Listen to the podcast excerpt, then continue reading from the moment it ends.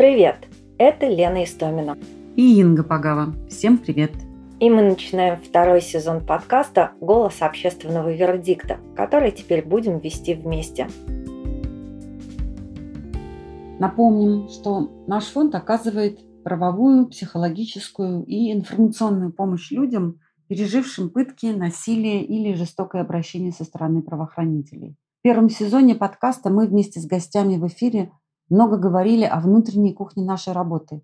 Юристы делились подробностями, о которых мы обычно нигде не пишем. В первом сезоне звучало много правовых инструкций для граждан, которые сталкиваются с представителями правоохранительных органов в самых разных ситуациях. И, пользуясь этим моментом, напомним дорогим слушателям об онлайн-ресурсе правовых инструкций guide.myverdict.org. Это очень точные и краткие советы, разработанные юристами и адвокатами фонда для всеобщего пользования, абсолютно в открытом доступе. Итак, этим же выпуском открываем второй сезон подкаста «Голос общественного вердикта». И мы решили посвятить его людям, которых защищаем. Для нас они настоящие герои и партнеры фонда. Смелые и отважные, стойкие и непоколебимые. Да, они те, кто не побоялся противостоять системе. И не только потому, что сами пострадали и сами столкнулись с произволом, но и для того, чтобы изменить эту ситуацию, уменьшить, а еще лучше искоренить возможность незаконного насилия. Восстановление прав, восстановление справедливости всегда не быстрый и не легкий путь с неизвестным завершением. Вы поймете, почему мы говорим о них такие высокие слова, когда послушаете этот выпуск. И первый выпуск второго сезона подкаста мы решили посвятить нашей подзащитной Марине Рузаевой, которая пережила избиение и пытки электрошокером в отделении полиции и решила добиться справедливости. Марина Рузаева – домохозяйка, многодетная мама из небольшого города Иркутской области с очень красивым названием Усолье-Сибирское. Город возник еще в 17 веке. Имеет любопытную по меркам Российской империи историю. При желании можно погуглить и посмотреть картинки. Близкое к реальности впечатление получить очень легко. Я лишь упомяну, что сегодня в Усолье-Сибирском проживает менее 80 тысяч человек. Я росла в городе с населением 150 тысяч. Поэтому хорошо представляю себе, если можно так сказать, социальную сетку. Это совсем немного, 80 тысяч. Это значит, что встретить знакомого или родственника в магазине или на улице легко, даже несколько раз в день. Это значит, что вероятность пересечься в любой точке города с полицейскими, которые тебя пытали, били, душили, угрожали, такая вероятность очень и очень высока. Тем не менее, трое сильных полицейских в здравом уме и трезвом состоянии решились на такой женщиной, которую я могла бы сравнить, например, с Мерлин Монро.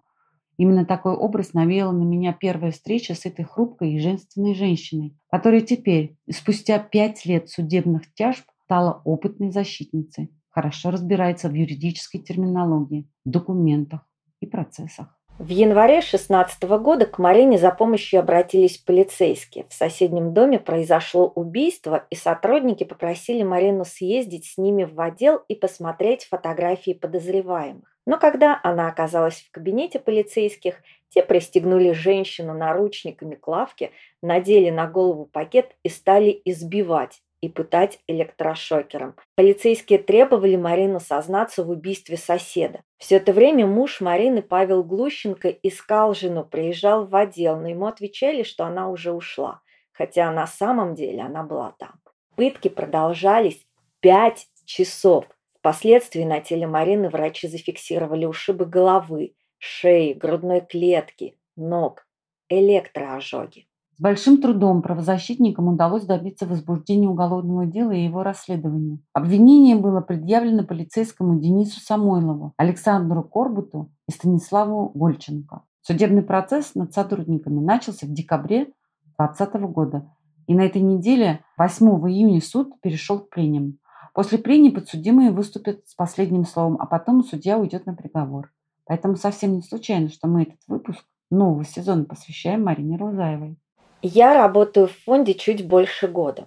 И помню, когда стала писать о Марине тексты и публиковать их в соцсетях, то мои подписчицы заметно активизировались. Особенно история с Мариной затронула женщин. В комментариях они всячески поддерживали Марину. Думаю, они просто-напросто представили, что вполне могли оказаться на ее месте, по доброте душевной, откликнувшись на просьбу полицейских о помощи.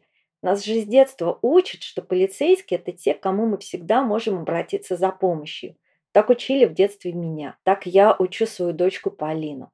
Каждый раз, когда мы путешествуем, я напоминаю ей, что вдруг, если она где-то потеряется, первым делом пусть ищет полицейского и обращается к нему. А знаешь, Марину не всегда поддерживали в соцсетях. И даже писали, раз полицейские пошли на такое, значит, она это служила. Ну, не смотри на меня сейчас так. Давай лучше послушаем саму Марину. Я никогда не отвечала, очень редко на комментарии по этому делу. Все, что писали, я все равно читала или ну, как, как тогда видела. То есть в основном было мнение людей такое ужас просто не знаю. То есть люди писали о том, что если человек туда попал и получил там какие-то травмы, там телесные повреждения, значит, он виноват, значит, было за что. Вот логика как. Такие были комментарии. То есть пока люди не поймут, что за это на... А потом самое смешное, что потом некоторых из ну, там, да, был случай, когда вот человек писал вот такие комментарии, а потом звонил Павлу, да, ага. и просил Спасибо, помощи, потому что его же там также же, ну, не так же, но схоже, да, там отметили ли мужа. Поэтому люди-то, в принципе, они оправдывают эти вещи. Даже зная, что там есть такое, они оправдывают. Для чего тогда, да, там тратятся огромные деньги на то, что бы обучить сотрудников работать правильно, грамотно, на какие-то там оборудования, я не знаю, новое, детекторы там еще какие-то, там у них всевозможные системы. То есть есть все ресурсы у сотрудников полиции, а работать законно. И, в принципе, они же показывают пример людям.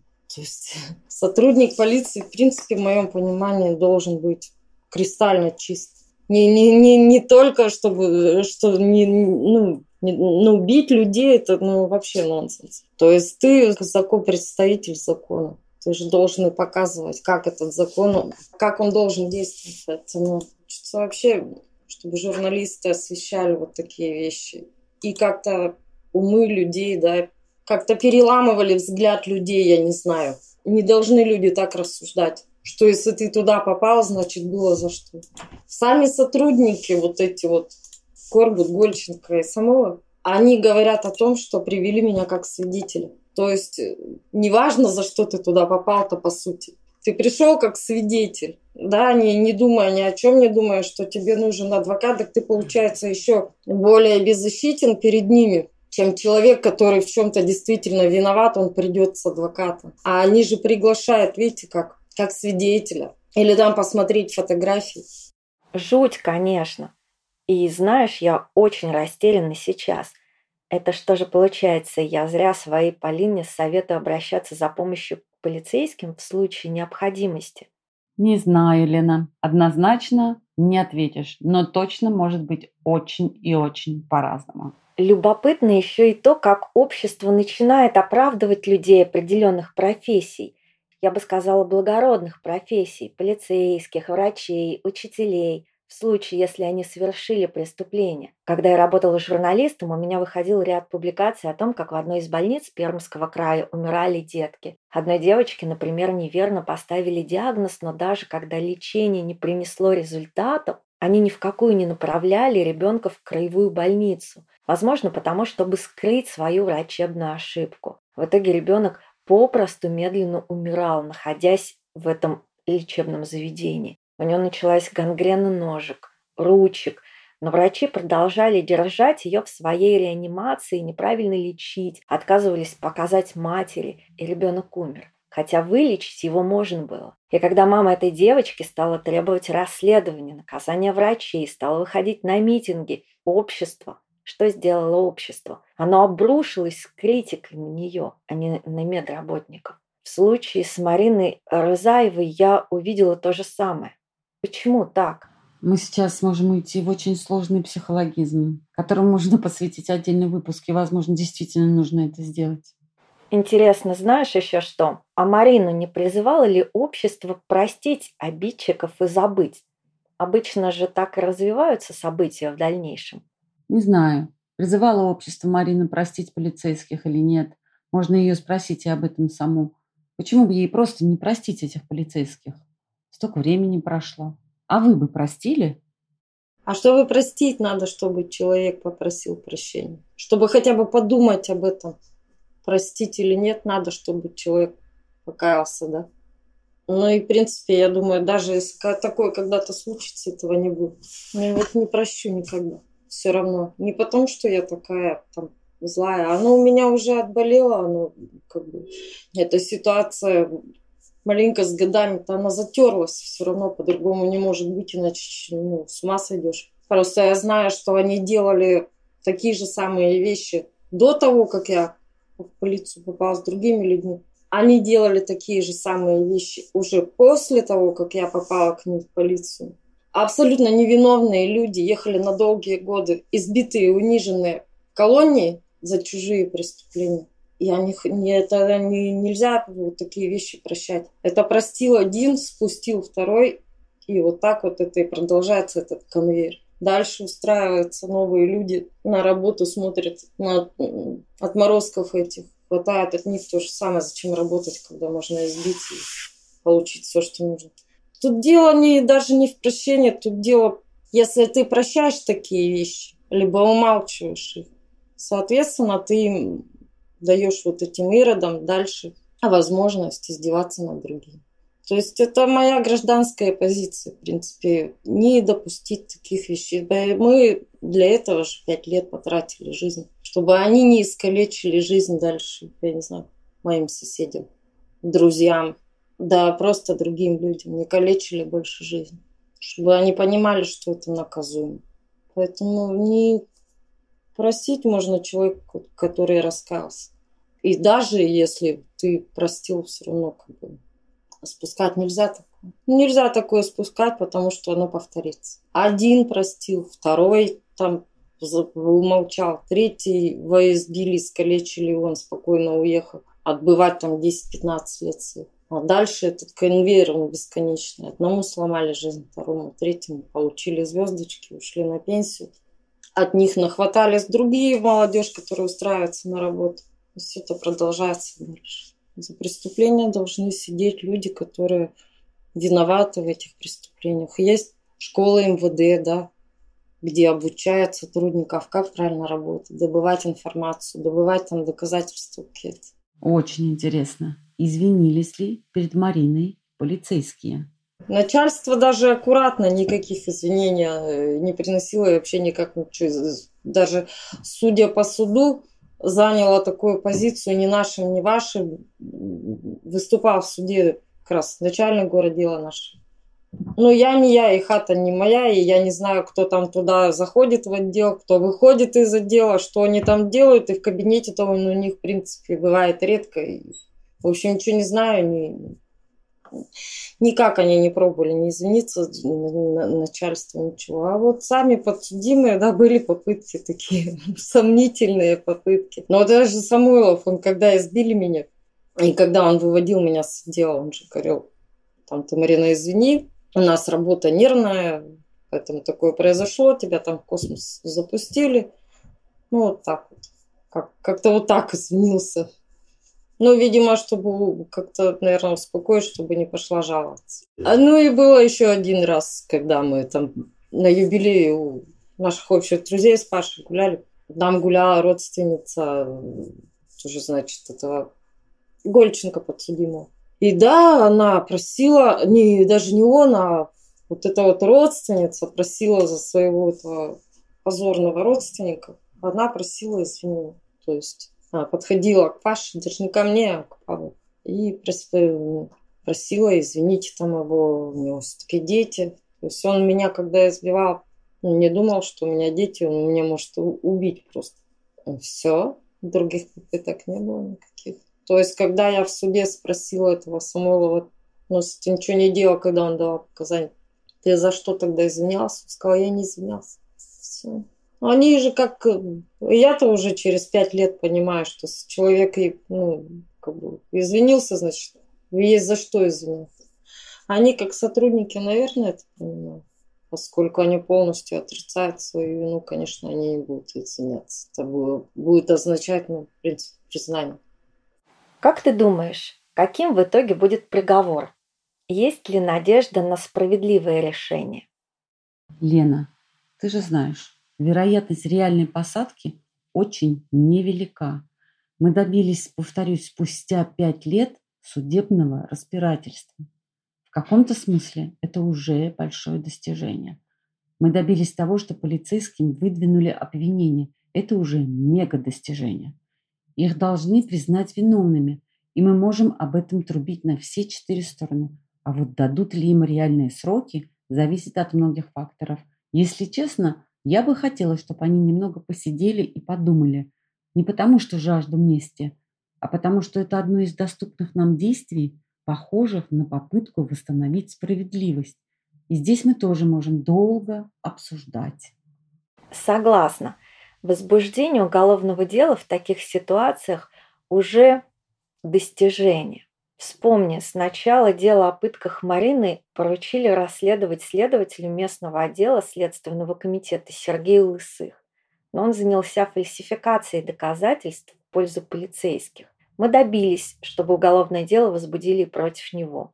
И этой весной суд признал его виновным. Такое, кстати, случается крайне редко. Что касается дело о пытках Марины, я думаю, что его удалось в итоге довести до суда благодаря позиции самой Марины, работе правозащитников, поддержке СМИ. И это все вместе привело к тому, что на это дело обратил внимание Следственный комитет России и забрал из Иркутской области это дело для расследований. До этого местные следственные и надзорные органы, несмотря вот на ту ситуацию, в которую попал следователь Лысых, продолжали устраивать, на мой взгляд, какую-то игру и процесс затягивали.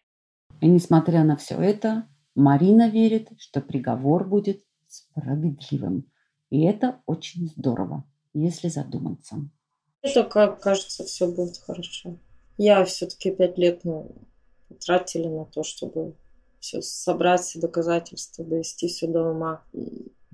Ну, сделали все возможное и невозможное, чтобы как бы люди эти больше ну, никому вред не причинили. Тут уже как бы уже вы, выбора нет, как надеяться, ну, как бы на, на, на то, что все хорошо будет, что судья примет правильное решение, ну, такое, какое нас устроит. Нас устроит только одно решение, обвинительный приговор. Что такие люди не должны, они не работать в полиции, вообще должны в тюрьме находиться, садисты. Вот.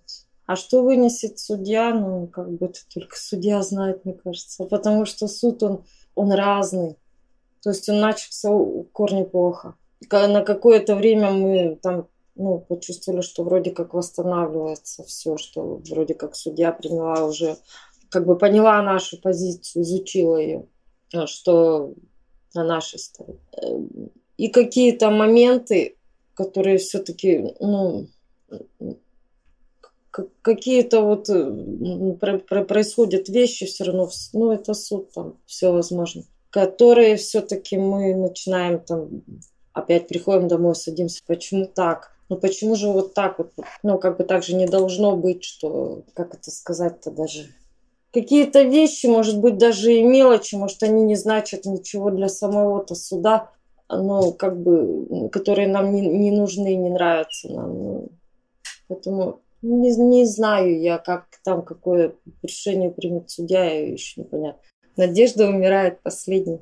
Не надежда, а как бы а все-таки огромное желание все равно на протяжении пяти лет даже в этом интернете говорили, что нет, у нас пыток нет, это Рузаева все выдумала, это она для чего-то там сделала, это правозащитники зарабатывают какие-то непонятные деньги, которых ни, никто никогда не видел этих денег. Это все для этого в полиции пыток нет. Но хочется показать людям, даже это решение суда, что все-таки я говорю правду, потому что за пять лет Я столько грязи нахлебала, столько ну, наслушалась всего и вся о том, что я такая сякая и и все на свете, и приснилось мне там, и привиделось, и такого быть не может.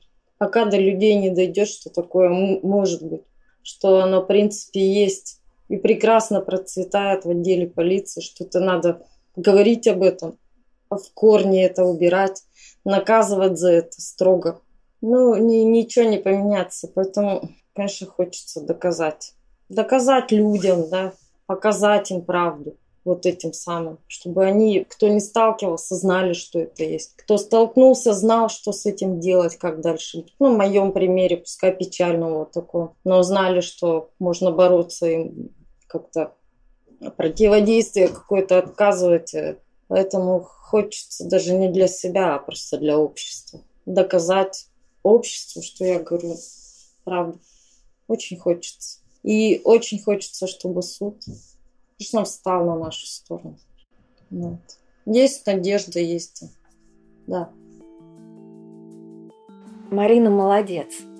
Ее пример вдохновляет.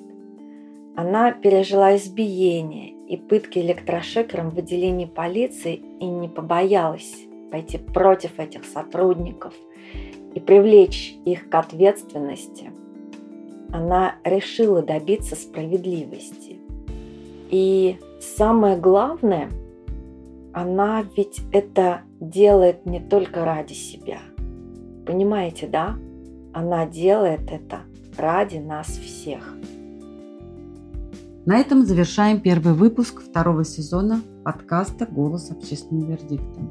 Давайте пожелаем Марине сил и правильного настроя, чтобы она легко прожила, насколько это возможно, через эту долгожданную и непростую фазу в ее личном уголовном деле, которого не должно было быть. Спасибо всем слушателям за то, что были с нами и слушали историю одной из наших подзащитных. Если вы считаете, что мы занимаемся важной и нужной работой, поддержите фонд репостом или пожертвованием. Любая поддержка важна. Сделать пожертвование можно на myverdict.org. Нужную ссылку можно найти в наших пабликах ВКонтакте, Фейсбуке, в Телеграм и Твиттере. Это был подкаст «Голос общественного вердикта». Вынуждены напомнить, что фонд «Общественный вердикт» принудительно внесен в реестр иностранных агентов. Но этот статус мы оспариваем. Друзья, всего вам хорошего. Берегите себя и своих близких. До скорых встреч в эфире. Пока-пока.